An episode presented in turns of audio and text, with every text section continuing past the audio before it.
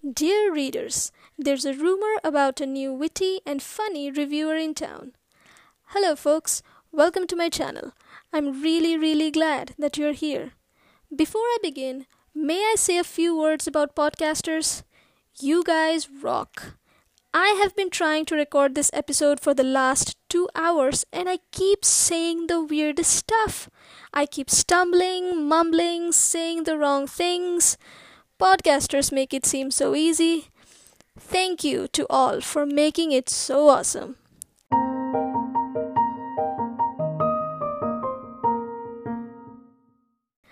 On that note, today I'm going to be discussing a book that has recently been adapted into a successful Netflix TV series.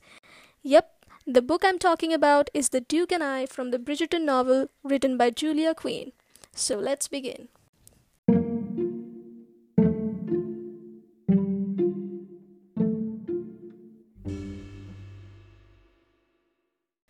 The series is about a family of eight children who are named alphabetically, starting from the eldest son Anthony to the youngest daughter Hyacinth.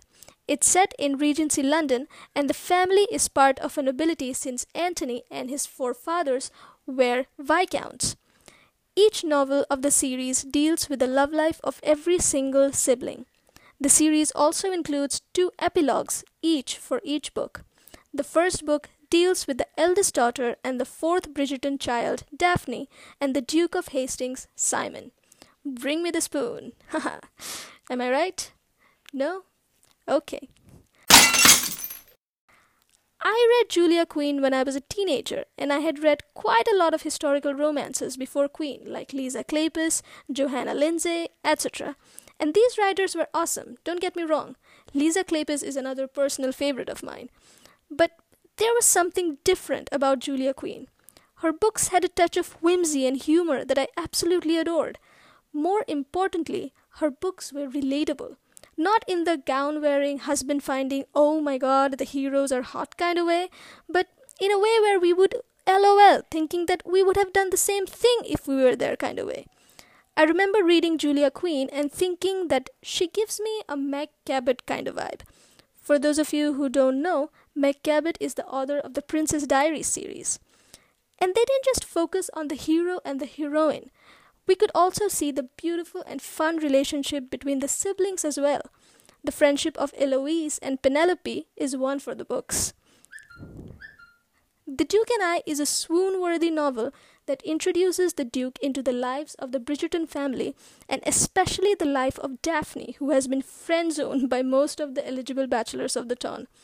They addressed it a bit differently in the show, but we will talk about that in the adaptation episode. Anyways, the Duke and Daphne make a plan to form a bond that would profit them both. The Duke would be left alone by the Mamas, and Daphne would find herself an eligible bachelor. But Alice, love and passion get in the way, including a nail biter of a duel, and we find Duke and the Daphne getting married. The relationship between the Duke and Daphne wasn't just passionate, it was infused with friendship and witty banter. It wasn't just smoldering looks, but also carefree laughter and inside jokes. Wink, wink, the wedding scene.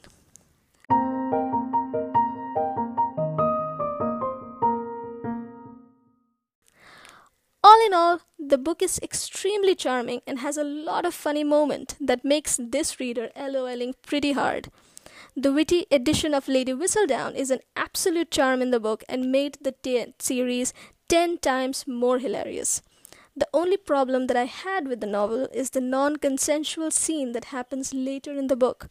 Quinn made quite a blunder there, and although the show handled it better a little bit, not that much, the scene still touched a nerve all around the world. I remember setting aside Julia Quinn novels for quite a few days after that. I personally won't call myself an absolute fan of the book, and that's completely because of the non consensual scene. I mean, you see such an amazing, passionate relationship from the beginning, and that scene kind of bumps everyone out, especially because it happens later and also because it is never really addressed in the book. They just brush it off. It's Simon who is left apologizing after everything, and I think Daphne should have apologized too.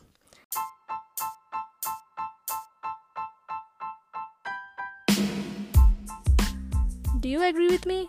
Comment and let me know. And what other books would you like me to review? And also keep a lookout for my episode of the on screen adaptation review of the Bridgerton series. Dear readers, see you next time.